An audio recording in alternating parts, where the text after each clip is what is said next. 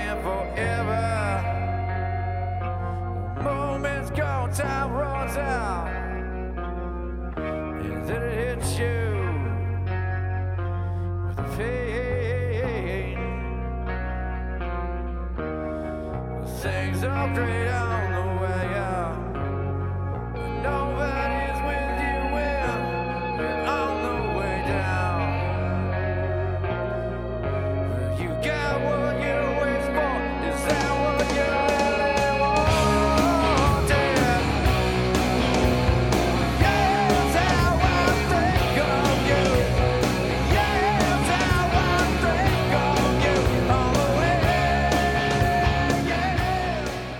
This is the Gods to Ghosts Volleyball Podcast. I'm your host, Scott Bemke. Our interview today features part one with South Mission Beach native Alan Siegel. Alan grew up in the area in San Diego, is a teenager from the 1950s on, and continues to live and play there to this day. As a result, he was able to interact and mingle with many of the local surfing legends as well as the established pros in the area when it comes to volleyball, including Bob Mendoza, Jack Henn, Chester and Stevie Goss, the infamous Nate Parrish, and George Stepanoff. Later, Alan competed collegiately at the club level at San Diego City College as well as San Diego State University, and then later at San Francisco State University as well. He also competed at the USVBA level for the Olympic Club in the San Francisco area. With that being said, let's get started with Alan Siegel, part one. Speaking with Alan Siegel today from San Diego Mission Beach area. Alan, thanks for joining us for the uh, Gods to Ghost Volleyball podcast today. I appreciate it. Well, hey, Scott, I'm honored to be uh, on the podcast. And, and you know, I, I have to throw in one little quick disclaimer. Uh, I don't, for a minute, think of myself as in the same level of achievement as some of the, the real legends of old school volleyball that you've interviewed in, in your good interviews. So I, I don't think that I'm the equivalent to Ronnie Lang or Butch May or Larry Rundle, but uh, I did play against all those guys, and I played with some of them, and, and I was I was there on the scene of uh, the early days and old school. So I hope I can add some insights to the interview. Yeah, absolutely. You sure can. And uh, this will be fun considering you were there and uh, can give a, a unique perspective on the, uh, the San Diego area, which is something that we um, haven't had as of yet. So you're the perfect guy to do it. And plus, you, you partied with Nate Parrish. I mean, what more do we need? yeah. yeah, well, you know, the sad thing is, is so many of them are gone. You know that, you know, these were great athletes. You think they would have uh, lived longer, but uh, you know, I guess uh, they had hard lives aside from their uh, their volleyball and athletic skills. Yeah, yeah. In Parrish's case, the uh, the old saying, "The candle that burns twice as bright burns twice as fast." yeah, it's a good one. Yep. So yeah, let's start at the beginning here, Alan. Um, you grew up in the San Diego area in the 50s and 60s when uh, all the, the surf culture and everything else was going on. So um, tell us about what it was like growing up during that time period with uh, you know just the culture and the lifestyle uh, as, a, as a kid in, in San Diego. Yeah, it was it was pretty ideal. I mean, if if you had to uh, pick a, a place to grow up in, uh, you couldn't go wrong in South Mission Beach. It was a small community, and everybody knew everybody that lived there and hung out there. And uh, I was went to Mission Beach Elementary School, and then I went a little bit further north to Pacific Beach Junior High School, and then I graduated from La Jolla High School. But when I was in middle school at Pacific Beach Junior High, I started surfing, as did many of my friends from South Mission Beach. And the guys that we surfed with, little did we know that they would become surfing legends. You know, one was uh, Mike Hynson, who was a year older than me, and we both went to Pacific Beach Junior High. But you know, I'd see him around the beach all the time. I knew him, and Mike was the co-star in Bruce Brown's great movie, The Endless Summer. He was the blonde-headed kid, Oh, and wow. yeah, became, became one of the best surfers in the world. You know, after that movie, so uh, we were all friends with him. Another one is a, a surfing legend that we still see. He still surfs. He's almost eighty. Skip Frye, and he's kind of famous as a shaper. I mean, his his surfboards now. If he makes you a custom surfboard. It's worth three or four thousand dollars. So, uh, a little, you know, he had no idea that Skip was going to end up who he is, and we knew him because one of our best friends, this guy Billy McGuire, his sister was dating Skip when we were all kids, and so uh, we got to know Skip, and we got to know uh, Larry Gordon and Floyd Smith from Gordon and Smith Surfboards. Wow. They, founders of that company, you know, they employed a lot of the famous shapers and surfers. So anyway, we were we were a part of the early days of the surfing culture in Southern California, and similar to the the beach volleyball culture at that time.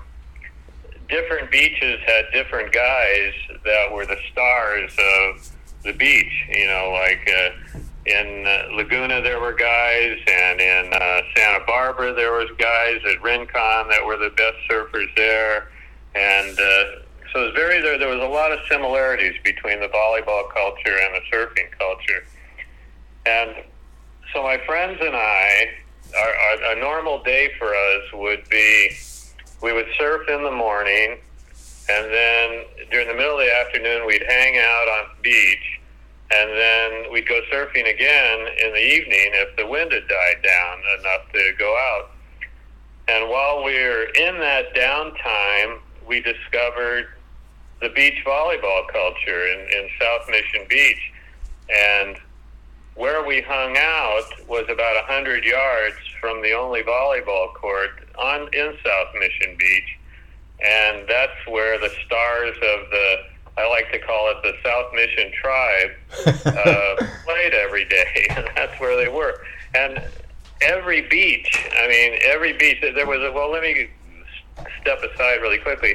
There was a circuit of beach volleyball tournaments. Uh, Santa Barbara had an open, uh, State Beach had an open, uh, Sorrento had one, Laguna, Corona, and San Diego that all these players at each of these tribes, at each of these beaches, would compete against in the summertime. They would travel to each tournament and play.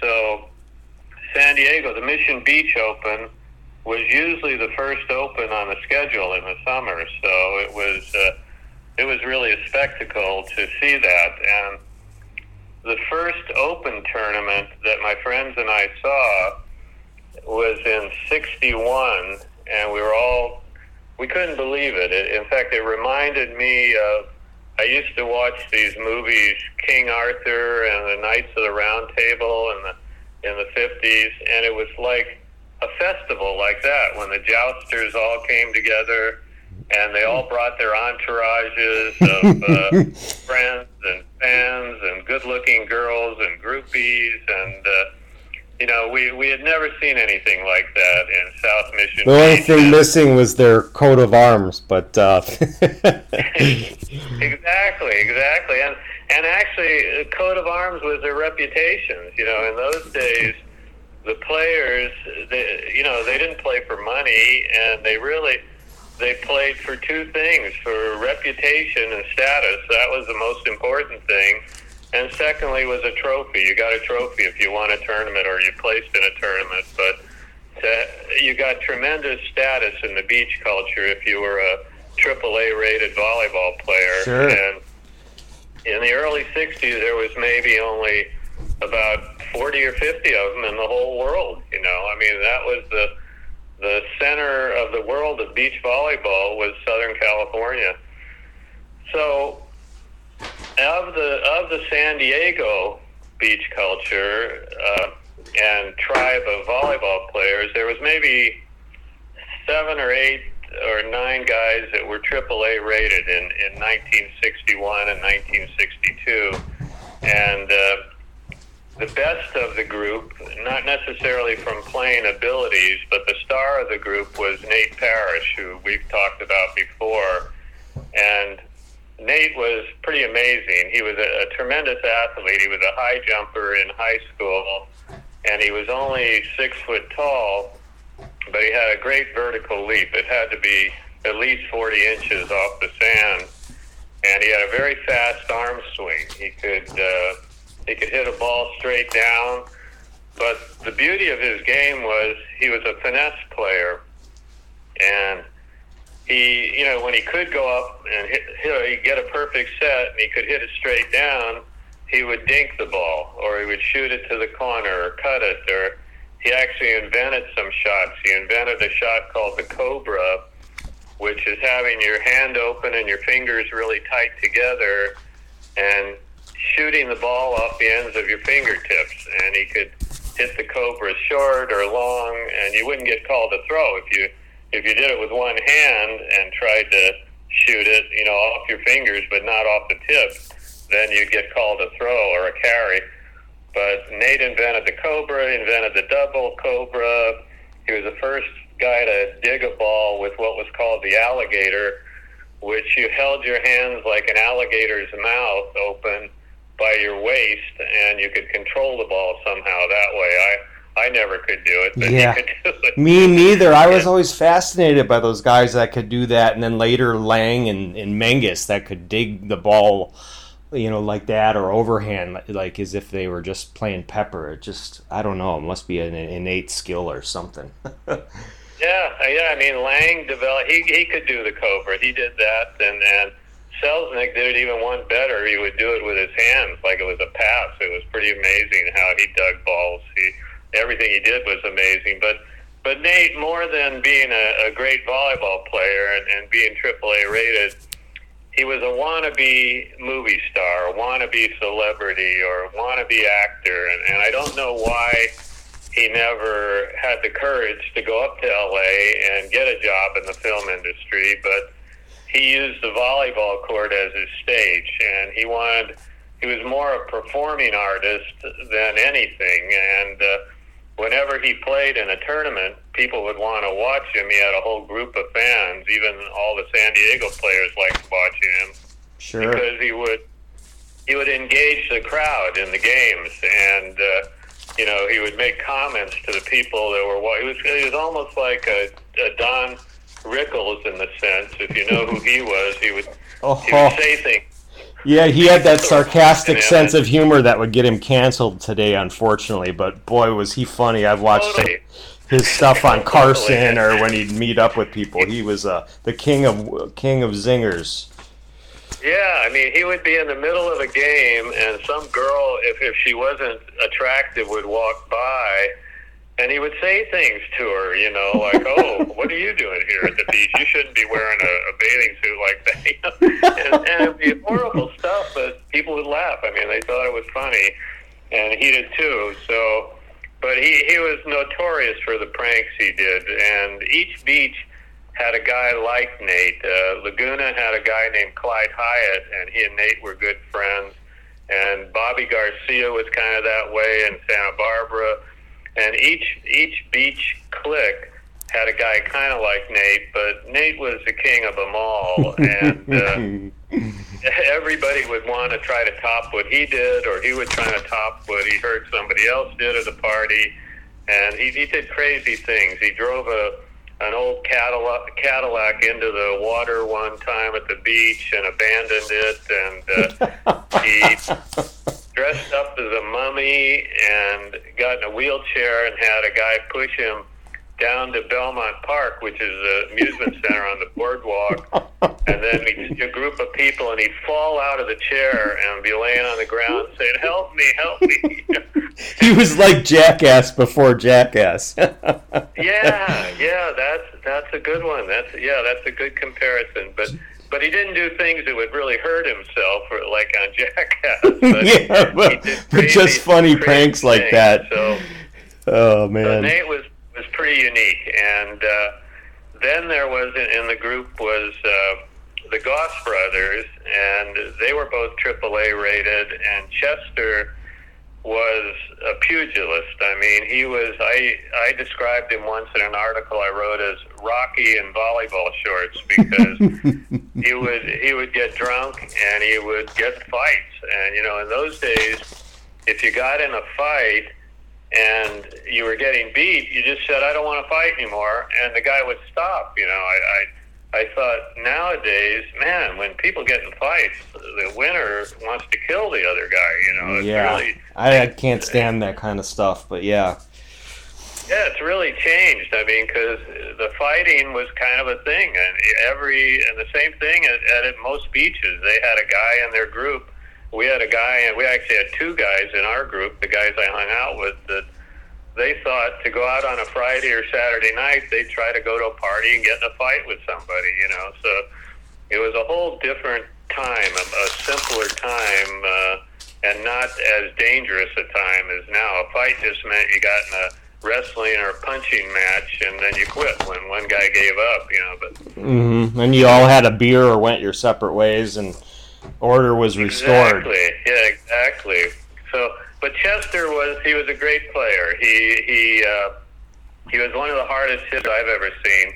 And if we get into a part of talking about who the best, uh, who I thought was the hardest hitters, I would include him in that. Uh, I thought he would pop a ball when he hit it. The sound was so loud, and uh, he would he would dig craters in the sand. I mean, he and when he and Bergman teamed up for a couple of tournaments in I think '63. Uh, man, everybody wanted to watch them play, you know, because they both could hit the ball so hard. But uh, There were some bombs going off, was- huh? he was one of the stars. His brother Stevie was just the opposite. Stevie was a real introvert, but a tremendous player, a very skilled player, and uh, Stevie was he had the nickname the Ghost because he was he was so quiet. You'd be sitting on the seawall by yourself, and uh, well, then one minute you'd look to your left, and he'd be sitting right next to you, and you didn't even know it. You know, I mean, that was how he worked, and he was he was kind of the silent assassin on the volleyball court too. He was very good that way, and. Uh, from the Goss brothers, let's say, oh, George Stepanoff, uh, a great guy. I mean, he was the most likable guy of the whole crew. Um, and he was the easiest guy to get to know, and he was a great strategist on the volleyball court. He uh, he was he was a great control player. I mean, he he had ball control. I'm sorry, that's on my other phone. I'll put it in the other room That's all right. going off. Wait. but uh, Stepanoff was also one of the AAA players from the San Diego group. Oh, of course, Jack Henn. Jack came kind of a year later to the group because he was still in high school in 60. Well, I guess he graduated in 60, and then uh, he kind of became a member of the group in 61. And Jack was the best player from San Diego. I mean, he was one of the best players in the country. In fact, Sports Illustrated in 1963 did a little article on him, called him the, the best all-around volleyball player in the country.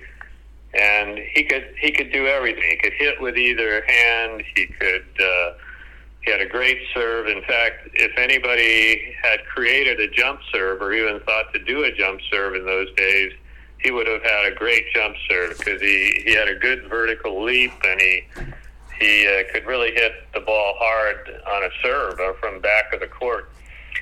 So Jack was, uh, and he was kind of a mentor to me. I mean, I really liked Jack a lot, and he he was very good to me. I mean, he would uh, he would play with me when I needed a partner, and uh, and he never he never lived up to his potential, which uh, you know where you where like Von Hagen and Lang and those guys would win a, a lot of tournaments when they had the right partner. Jack never played with anybody that was his equal. I mean, if he if he had played with a Ronnie Lang or if he played with a Von Hagen, he would have had that same kind of winning record as all those other people. But he always played with guys that were more his friends than great players, and it was a little frustrating to a lot of us fans of his in San Diego that he didn't win a lot of tournaments when we when we felt he should have, just based on his skill levels. So let's see, those are the mainstays. Who? Oh, wait, wait. Oh no, I can't forget. I can't forget Bob Mendoza, and I. The only oh. reason I. Over the line, Mendoza. Yeah, because I we still play with Bob. he still looks like he could We pick you up by the throat. oldies whose average ages are about 70 and and Bob is in his 80s now and he still can play volleyball. It's pretty amazing. And Bob, I think once I think Al Scates uh, described him as the greatest athlete, all-around athlete he's ever known. You know? He did. Yeah, I remember uh, him uh, mentioning that when I was lucky enough to interview him, and yeah, that Mendoza man, he was he was put to, well put together, and I heard uh, what he played. You know all the sports: rugby, over the line, volleyball. What else? I heard he was and plus no, a great was- coach. When he was in high school, he was all state in three sports in football, basketball, and baseball. And then when he went to San Diego State, he was a great rugby player on their rugby team. And then he got into volleyball, and he was AAA volleyball player. And he and Scates, I think, took second at the Manhattan Beach Open one year, maybe 60 or 61 and just just missed out on getting their names on the pier. And then he became a high school football coach, and he's now in the the Breitbard Hall of Fame in San Diego. They have a sports Hall of Fame in Balboa Park, and he's there because the high school team that he coached.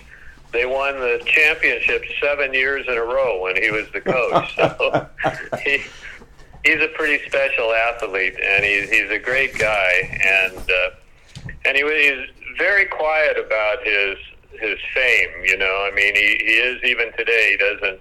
He's not anxious to talk about it as a lot of guys are. You know. So, Right, and plus, yeah, and then he's got that uh, that um, Magnum PI good looks going on, and that beautiful wife Cordelia, and yeah, and yet Yeah. he's so humble. Like I always like making funny jokes on Facebook about you know how you know Mendoza's like Chuck Norris, you know, like- Yeah, and he just no. laughs like, but you know you're good, and you you don't have to say a word. Your actions speak for you.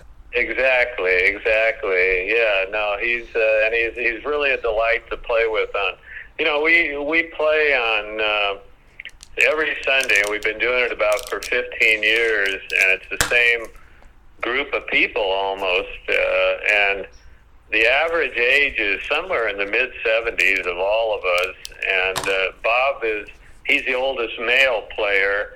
The oldest woman player is uh, 87, and I I suspect she's the oldest woman beach volleyball player still playing in the country. I can't imagine any other women playing at 87 beach No. volleyball. And and she does she doesn't move too great, but any ball that comes to her, she can bump it, she can pass it, you know, and, and she can get her serves over. So it's pretty interesting. Uh, Isn't But, Gene? uh, Uh, is it Gene Reddy uh, Froning or Froning? Another one of the uh, locals that Oh, you yeah, play with Jean down there Jean's too? our commissioner, we call her, and How she nice. uh, she organizes the group, and uh, she and her her husband uh, Otis put on a cocktail party after every Sunday's game in their patio, which is kind of a delight, and. And then we've got uh, my wife plays. She's been playing all her all her life, and she's in her seventies. And uh, Jeannie Lenhart plays, and she's a was a terrific women's player. She's got a room full of trophies. And uh, let's see. Oh, I could go through everybody, but I don't know if you if we have the time for that. I'll come back to that. But I I think our group is really unique because I don't know if there's any other group. I, I remember you sent me a video of Menges playing with some guys, and they were maybe the oldest one was 69, but uh, in our group, you know, the oldest player is 87, Mendoza's next, and I'm third at 77.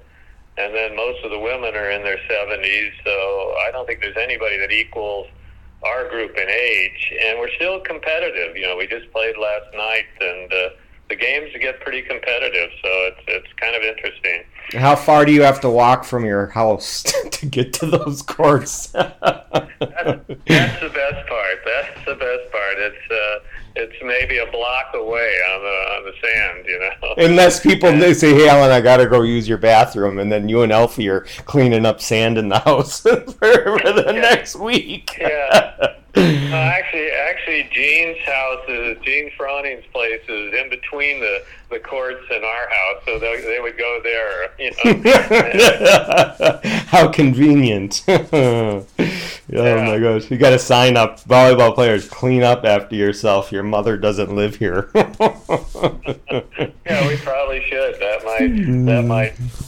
Uh, Yeah, I will. I get a kick out of that crew. That's that's pretty neat. I remember uh, when I had the pleasure of interviewing uh, George Stepanoff. He told a, a classic story about playing against Chester Goss and uh, during practice one week, and, and uh, Chester unloaded on one and it hit him in the face, and he was uh, seeing double for a while. And um, in hindsight now, he goes, he gave me a concussion, but I was too dumb to know any better that I had one at the time. So that uh, that makes sense. Two great people. Poor George too. I love. Uh, he's such a nice man, and uh, you know, and of course he gets tattooed right in the in the melon.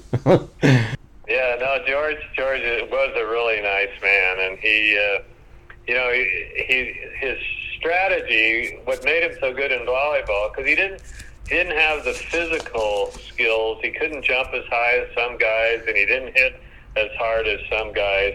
But he never made a mistake, and he would always analyze the other team in the warm ups if he didn't know them in a tournament and figure out where their weakness was, and then he would take advantage of that weakness in a match, which is, you know, what you should do in any sporting event. But I never thought about this till later in life when he was retired, because he was he was a really a big shot in the fire department. He made it to the top. I think it was the commodore or commander or whatever it's called in the fire department. But when he retired, he and I used to talk talk about stocks and investments Sure. and he was a phenomenal day trader. He he studied uh, the stock market and he knew which ones were going to go up and which ones weren't. And uh, he gave me some wonderful tips in the stock market, you know. But Mhm. naturally, he got into those stocks a lot earlier than I did. But I still made a couple of bucks on them, so I, I really admired him for that. And I thought, you know, that fits his.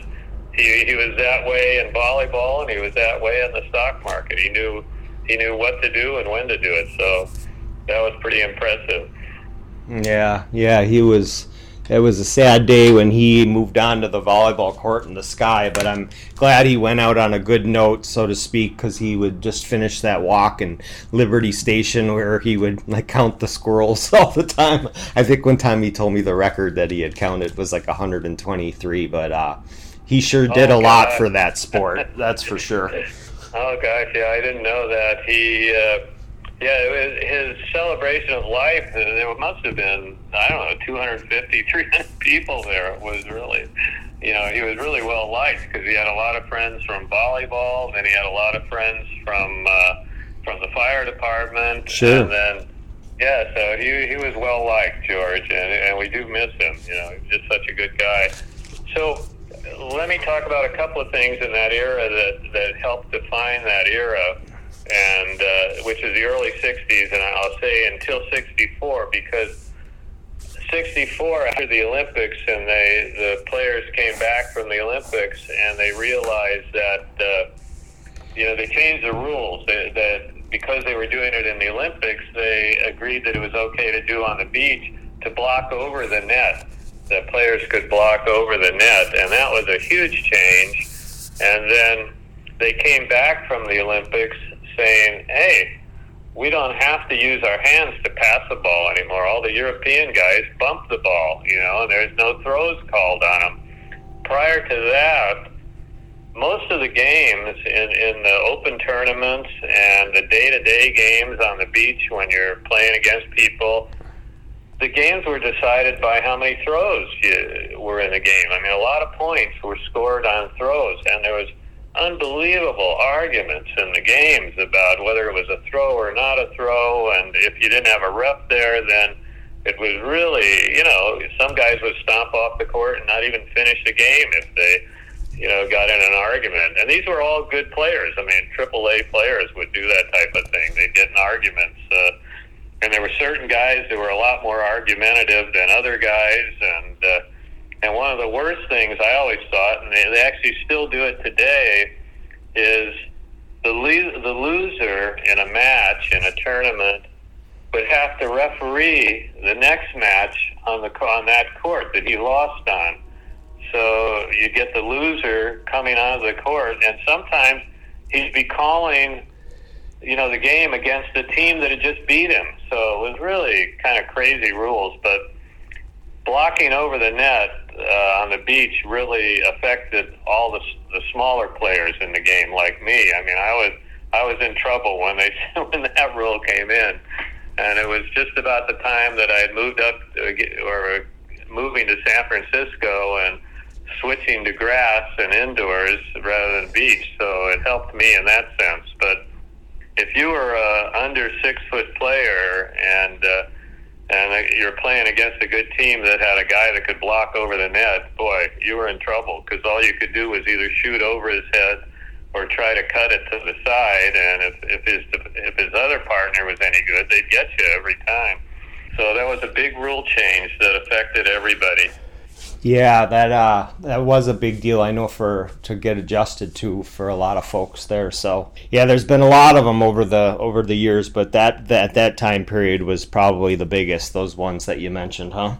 Yeah, it was huge. I mean, and because the great players before the the bump became popularized right after the Olympics in '64, the great players were the guys with the best hands and Selznick had phenomenal hands. In fact, he was kind of the the standard setter for anybody that you know when you'd argue about what a throw was, you would define it by how he passed the ball or set the ball. And Ronnie Lang was a, a, had great hands, and Jack Henn had great hands, and Rundle had great hands.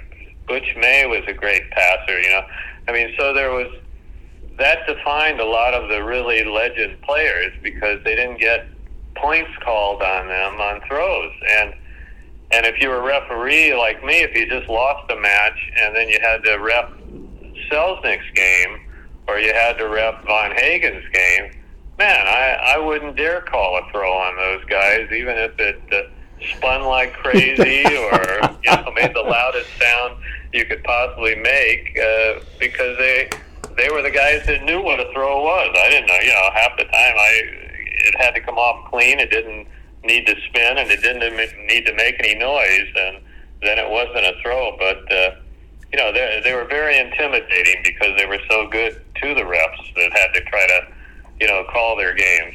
Good stuff. Now, um, before we move on to a couple other things here, uh, I wanted to touch on one last thing about Nate Parrish.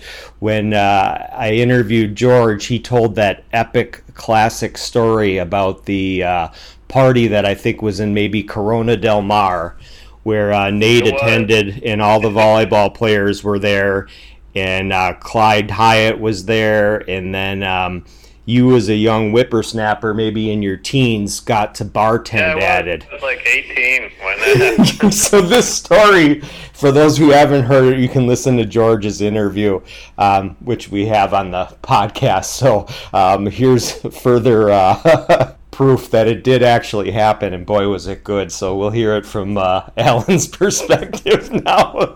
Must did it scar you for life, or go, wow, I'm, I gotta go. I got, this is no, a, no, a fun was, time. I mean, was, uh, I, I did, you know, I went to party because I went to La Jolla High School, and La Jolla was a you know, a lot of surfers and a lot of beach people, and kind of radical kids. I mean, even then, people, kids in high school were smoking weed. So some of the parties got kind of wild then, and even the parties at the beach. But I never thought that a bunch of great athletes, you know, got crazy like this, and that that was kind of an eye opener to me. And uh, I was there with my partner in the tournament. We played in the tournament, Buzzy Gibbs, and a friend of ours who drove up from San Diego, Donnie McMath, who was who was kind of he was a couple years older than us, and he was kind of a crazy guy.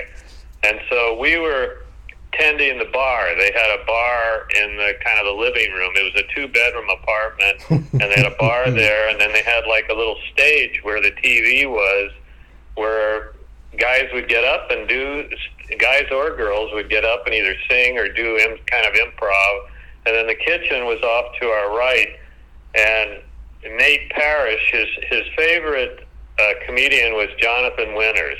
And I don't know if you know who he is, but he's on YouTube a lot. You can see him, but he was a big time in those days. And Nate could do a, a Jonathan Winters impersonation that was great. And so before everybody got really drunk, you know, he did his Jonathan Winters thing, and and then things just started to escalate as people started drinking more and more. and uh, my our friend Donnie, who was the main bartender standing behind the bar, he got kind of crazy because, uh, and Donnie's passed away now, so I, I shouldn't be saying this, but he would a guy would come and give him a beer cup to refill, and if the guy wasn't looking, he would uh, urinate in the cup and then fill it with the rest of it with beer and give it back to the guy. And one one of the couple of the guys he did it to were really well known surfers, and I don't want to mention their names, but they, they didn't have a clue. They were walking around drinking it, and he was cracking up, and the, the other people that knew what he was doing were cracking up. But what got really wild, and at one part we left, but we saw the beginnings of it, was uh, in the kitchen. Nate had discovered some olive oil or, or cooking oil or whatever it was, and he poured it all over the floor and started like kind of skating and dancing around in it. And then some some girl came in and started doing that with him, and uh, a couple of other guys. Well, Chester, I think, got involved in that too, and then that then they started to take some of their clothes off and they got the gal to take some of her clothes off, and then they started wrestling, and that was going on in there. And while that was going on, somebody got upset about something. I don't know what it was, and he started throwing furniture out the window in the living room into the alley below. It was a second story apartment. And so our friend Donnie grabbed me and Buzzy, and he said, Look, we got to get out of here. You know, the cops are going to be coming. And so he, he actually saved our asses because luckily we got out of there. And uh, I just heard of it. You know, everybody told me about what happened afterwards, but the cops did come, and uh, you know, a lot of people, not a lot of people, but a few people got busted, and one of them from the San Diego crowd was this guy Ron LaPolice, who who had just gotten to the party just when the cops got there. He was totally sober, and they grabbed him and busted him and put him in jail that night. so, and Ron was kind of a famous guy because he was the guy that invented over the line, which Oh, was yeah, he was the guy that first came up with the game, and they the he was the guy that paced off how many paces to the line and how wide the field should be, and uh, he was a pretty famous guy as far as over the line goes. So, uh, and the poor guy got walked in there and got busted by the police. Uh, yeah, I heard. Uh, I think yeah, between that um, the olive oil or cooking oil and the salad dressing and you know whatever else they found in the fridge. Then uh, I mean they threw they threw a couch out the window and it landed on somebody's por- Porsche that was below. Yeah. Was yeah, like, uh, well, first it was first a lamp, and then the end, little end table, and then the thing that was being used as the stage in the living room. The TV they didn't throw, and then a chair went out, and when they were that's when we left. When the sofa was halfway in and halfway out of the window, we, we thought, "Man, this is dangerous. Let's get out of here." Yeah, hard to uh, ever compete with that one. And oh yeah, I think one other thing I remember George mentioning is that someone said, "Hey, the cops are on their way here. The cops are here." In the one window that wasn't broken yet, instead of opening it to look out to see if the cops are there, Nate Parrish put his head through the glass and looked, and he goes, "No, nobody's here." And I was just like, I couldn't believe what this guy would do. He had a a death wish with some of this crazy. Uh, behavior, man. Uh, unbelievable. Yeah, no, it was also it was all so people would talk about it the next day, you know, or the days after that, you know. It was also there would be a great story about you, and I mean, it doesn't sound as as radical as like today, where if you if they have a party, uh, somebody will get killed, or they'll have a drive-by shooting or something like that. But this was really radical stuff in the early '60s. I mean, remember this is it was part of a there was the early 60s was still buttoned down uh, society. I mean it was uh, you know you go to work and you you get married and you have kids and you go by the rules and you don't get in trouble like this. And these were adults you know guys in their 20s and 30s and and they're doing crazy stuff like this. And the the the end of that story that we heard, I, you know, was that when La Police was in jail, they wanted to bail him out, and they needed to raise like sixty dollars or, or eighty dollars. I can't. It wasn't a lot of money, at least today, but then I guess it was a lot. And they raised the money, and then they went and spent it on beer instead of bailing La Police out. Sitting in the tank. That's night jail, you know. And then they're doing cheers to Lopoli. He's sitting Yeah, there with his yeah, head against a concrete wall. Yeah, so it oh. was it was really a crazy night, but everybody that was there remembers it clearly because it was it was such a crazy scene, and you knew you knew early on that something was going to get out of hand, and it really did. But luckily, our friend Donnie was smart enough to drag us out of there. We would have Mhm. We would have still be there. And Yeah. I don't know who the, you know the the guy at Corona that was somehow connected. Every, every beach had kind of like a patriarch, and uh, like at Corona, it was the Wetzel brothers and this guy Bill Wetzel, who was really a great guy, and he was a good volleyball player. He was AAA rated player, and he was somehow connected to the apartment, and uh, that I thought was really bad. I, you know, that anybody would disgrace it like that or disgrace him because he was a really good guy. So I don't really know, you know, what his connection was, and I never found out. But uh, he was a good guy because one when I played in my first Corona Open, Buzzy and I played, and uh, this is a pretty good story. We we drew, you know, in the tournaments, if you were unrated, and at that time we were unrated, but you could get into an open tournament as long as you signed up in time, and you know, somebody knew who you were and that you knew how to play. You could get into an open tournament, and so we got into the Corona tournament, and we drew the number one seed for our first match was O'Hara and Bright, and uh, they blew through us. But but I felt pretty good because the sand was very hard at Corona. It was my favorite beach, and I, I actually got to hit a few balls and did well. But we still lost easily to O'Hara and Bright. And then we thought, well, okay, we're in the losers bracket. Maybe we can win a game or two. So at the same time, O'Hara and Bright were beating us. These two young studs from Santa Monica, Dugan and Taylor, knocked off Selznick and Lang and put them in the losers bracket. So who do we draw for our second game in the losers bracket, or our first game in the losers bracket, actually, but our second game of the tournament is Selznick and Lang. So, So you get play to the play four of the greatest players in history. and then then we're playing Selznick and Lang, two 18 year olds, you know, with, without a rating or anything. And man, they were they were great. I mean, Lang was he didn't even talk to us. I mean, during the warm, he didn't even warm up. He just kind of looked at us and said, "Are you guys ready?" And we said, "Yeah."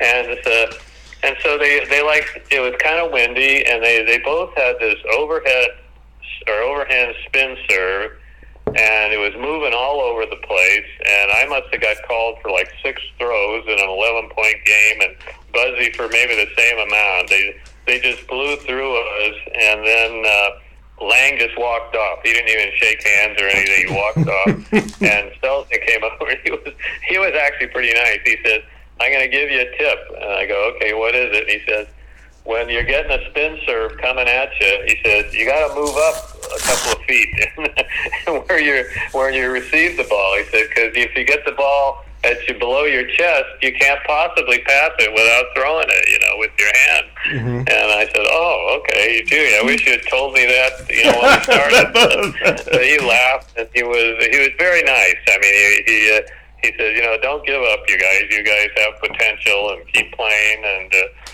you know, you're young." so, How so what a neat story to have that experience.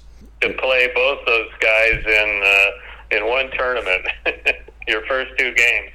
Yeah, I recall that story about Taylor and Dugan upsetting them in the first round like that. The two uh, Santa Monica um, uh, that are from the beach club there, um, young bucks that came up through there and threw him for a loop in the first round. So Lang was probably scathing and, re- and wanted to 8-0 you next to get to get get to the tournament. You guys, unfortunately, Yeah, no, he wanted to he wanted to hurry up, get in the losers bracket, win their way, you know. And I don't know who won the tournament. I don't even remember because we left early. That was the Saturday of the of that party, the Saturday afternoon of that party. So I don't know actually who won the tournament. Uh, whether Selznick and Lang came all the way back through the losers bracket. I'm sure they placed in in probably the top three. Yeah, or O'Hara and Bright won it, but in those in like 62 and 63 and even 61 o'hara and bright pretty much won a lot of the tournaments i think they won even more than selznick and lang did they were always either rated one or two or seeded one or two in all the open tournaments and i know at manhattan o'hara and bright won like three or four years in a row in the early 60s so they were they were a dominant team uh, i mean o'hara had this roundhouse spike, and I I'd witnessed it indoors. We played against them indoors when he was on the Hollywood Stars, and it was like undiggable. I mean, indoors you could get it, but you know when it's just in two man, man, it was a great great hit. And he could do it on a on a back set. That was the amazing thing. I mean, not a back from the setter setting backwards, but on a set that's like in the middle of the court. He'd jump up and do this roundhouse, and uh, you know, just kind of stood there with our mouth open as it uh, hit in front of us. But uh, yeah, he was great. He was a great player. It's, it's, that's what's kind of shocking to me that both those guys are dead. I mean, they were they were in such great shape. You know, they were really physical specimens, and uh, neither one of them are alive now. So it's it's really weird. They wouldn't have been that old. They'd probably been in their 80s. You know, so. Yeah, yeah, it's interesting how that that works. Yeah, three of the all-time greats are uh, O'Hara, Bright, and Selznick are are uh, no longer with us. They're up there in the sky playing in a tournament with Parrish and Steppanoff, and Steppanoff's the tournament director. yeah, yeah. I mean, well, well, Selznick had a pretty uh, not hard life, but a kind of a, a you know, he was a busy guy. I mean, I'd say you know, he because he was a dancer and he would go out in the evenings and he uh, he would not he would. Uh, you know, he wasn't a physical conditioned guy, but O'Hara was very serious about uh, staying in good shape, and and Bright was in great shape because he was a, a good surfer and a really tremendous paddler. He was a really would win all these long distance paddleboard races, and it's just kind of shocking that you know being and and I guess Lang was wasn't as big a partier either. I don't know much about how where he was in his after hours, but Selznick was a real partier, so you kind of maybe expected it from him, but. uh the other guys, I thought they'd live. Well, Lang's still alive, so they, yeah, they Lang's doing well, and yeah, from what I understand, Gene liked to have a, a fun time socially, but he never part. He didn't drink, and he never used drugs. He, but you know, he he uh, uh, had that par- car uh, parking business, and uh, Yeah. you know, at like the Windjammer and some of these other establishments where he'd get a lot of those guys from the beach jobs to work at night so they could play. But he would, you know, he liked to have fun and hang out socially afterwards, but no drugs or alcohol for for Mr. Oh, Selznick. geez, I didn't know that. That's Yeah. kind of interesting. yeah, I never hung out, you know, hung out with him socially, so I didn't know. That's interesting. Yeah. Yeah, I didn't know that either. I, uh, but yeah, I've talked to a handful of people, and including his son, and he's like, "Yeah, Dad liked to have fun, but he, it was good, clean fun. he his high was uh, kicking everyone's butt on the court, having fun like the Pied Piper, and uh, and uh, dancing the night away. I heard Lang was a pretty good dancer too. I know he would bowl once in a while with guys like Gene Fluger. Um, and uh, you know Lang was a stockbroker, I think, so he you know kind of you know kept to himself with, with things. He wanted to kick everyone's butt on the court. He didn't want to be their friend, so he, he didn't even tell people where he lived. so it was interesting the dynamics and uh, how different all the personalities were, and I think that's you know sounds like what made it so so interesting and, and amazing back then.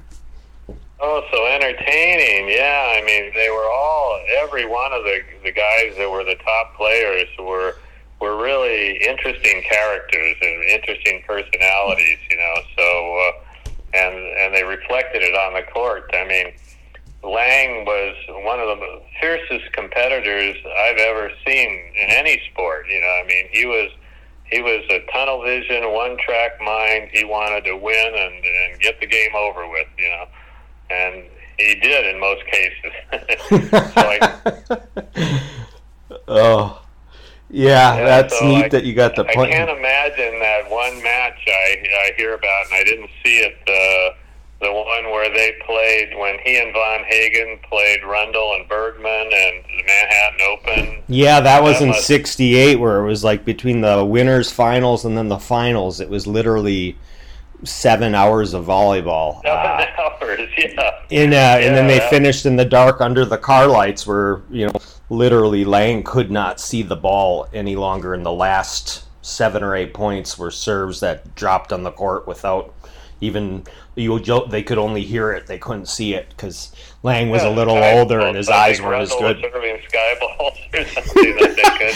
I think all they had to do was serve underhand. It was that bad where you literally. I, I didn't appreciate this before, but now that I'm 48 and I used to think I was invincible, and now I, I can't even read a damn menu when I go out for dinner without like shining the light of my phone or taking a picture. Now I understand and appreciate what Lang said about uh, or what happens to your eyes when you get older. I'm sure some of it's genetics too, but uh, it's a lot harder to see. Yeah, and it's not going to get any better, Scott. That's you're at the best it's going to be right now. So Jeez, I'm gonna go jump off the, the bridge. present. That's it. All right, you're my life coach here, Regal Siegel. So I'm an ordinary guy trying to live an extraordinary life. Yeah, I was pretty lucky. I mean, I was in the early days of the surfing culture and, and knew a lot of the guys and witnessed a lot of the guys. And in the early days of the volleyball culture, beach culture. And then when I moved to San Francisco, I, I went to San Francisco State. And uh, all of a sudden, this whole anti-war movement and the counterculture uh, developed around me, and San Francisco State was kind of in the middle of it all. Uh, and uh, boy, I, I got to experience all of that in my uh, lifetime, from its early roots to its uh, you know fulfillment. We we lived very close to Haight Ashbury Street, which was the heart of the counterculture and the summer of love and the hippies, and uh, it was an amazing time. I mean, uh, and almost equal to the beach culture, or at least equal to the beach culture of Southern California in Mhm. those days.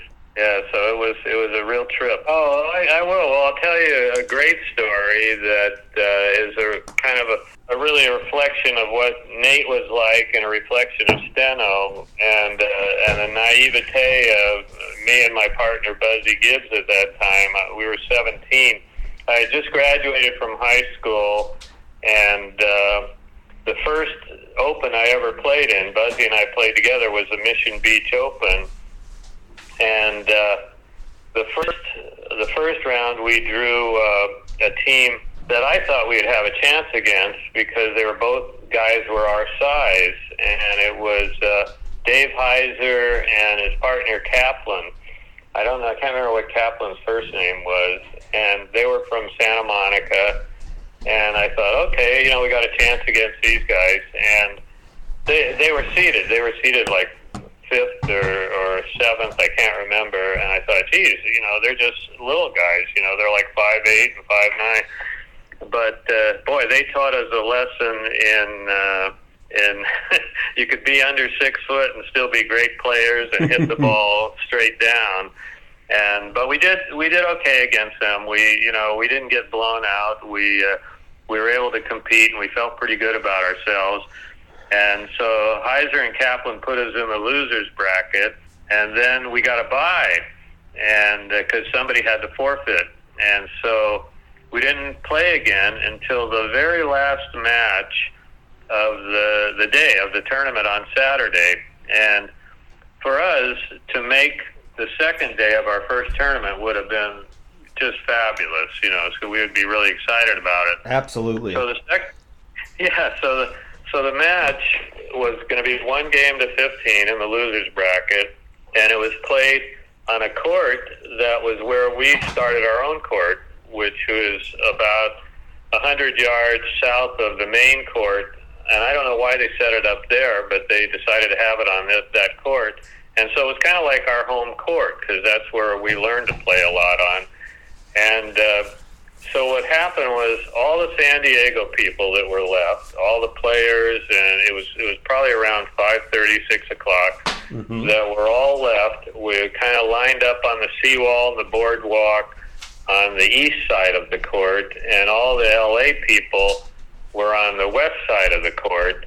And it was a pretty big crowd, the biggest crowd I've ever played in front of or done anything in front of. Uh, well, other than high school sports, but we drew the team we had to play was Steno Brunicardi, who I'd heard of and heard some of the stories about him, and a guy named Kent Dorwin, who I knew nothing about, and but later on got to be good friends with Kent, who was a great guy and and was a member of the Olympic Club.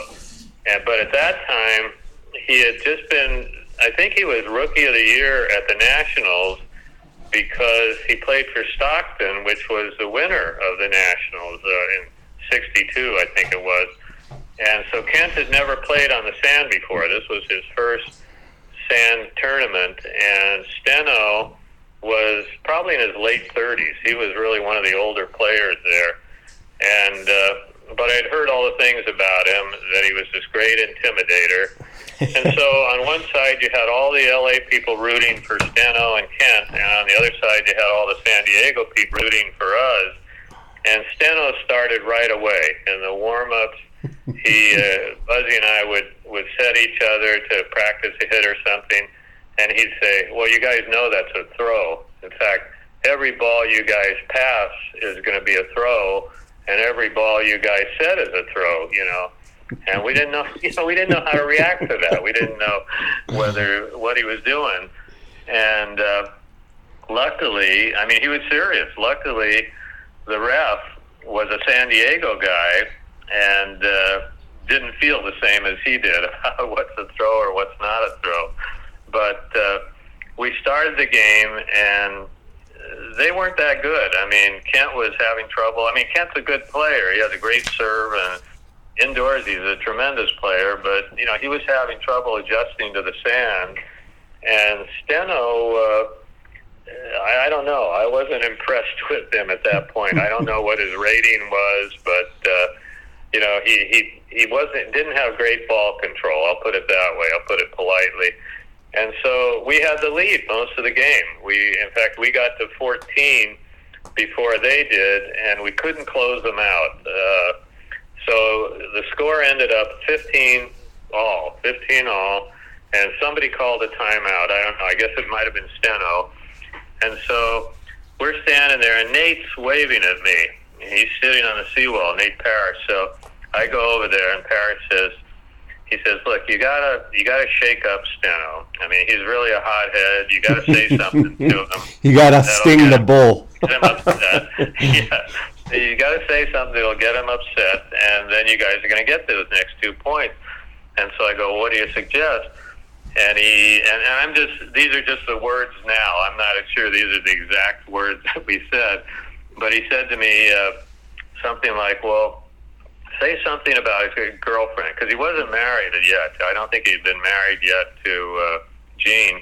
And uh, you know, say something about his girlfriend being a better player than he is. You know, and uh, I I think that'll set him off. Nate said. And you know, all these guys are kind of sniggering, and I didn't know what was going on. So we go back, and the time and Steno was talking to the rep about throws still. And so I go up to the net and I go, uh, "Hey." Uh, you know, I hear, is, is it true that you got a girlfriend that's better than you? Maybe she should be playing. and, oh my God. He, uh, he turned around, stopped in the middle of whatever he was saying to the guy, and I thought I saw smoke come out of his ears, I swear. and, uh, and he started to take a step toward me, and then he, then he, he figured it out, and he turned around, grabbed the ball, went back, and he played the, he was playing, let's see, the, right side and I was playing the right side and it was his serve. And so he walked over to the line to the left side so he could serve me down the line and he served two balls that were great serves, the best serves of the whole match and they won 17-15 and uh, and he walked off and I never didn't see him again. And so I go over to Nate and I go, "What? What was that all about? Did you want us to the, lose the- the, the last guy you should have taken advice from. and so, so Nate, he had the, he had the greatest line of all. He says, "Well, he says, you know, I really wanted you guys to win, and I thought if you if you said the right thing, you know, which you probably did." He would have either knocked you out or thrown a punch at you, and he would have had to forfeit. You guys would have would have been in the tournament.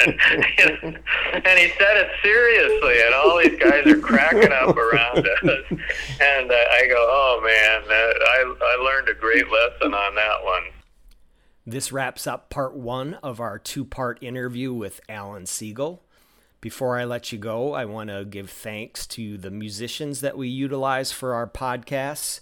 The opening track is from the band Sponge. The song title is Rainin' off the album Rotting Pinata. The closing track is from the band Magna Carta Cartel. The song title is That It's Already Too Late off the album Good Morning Restrained. Stay tuned for part two with Alan Siegel coming up soon. Thank you.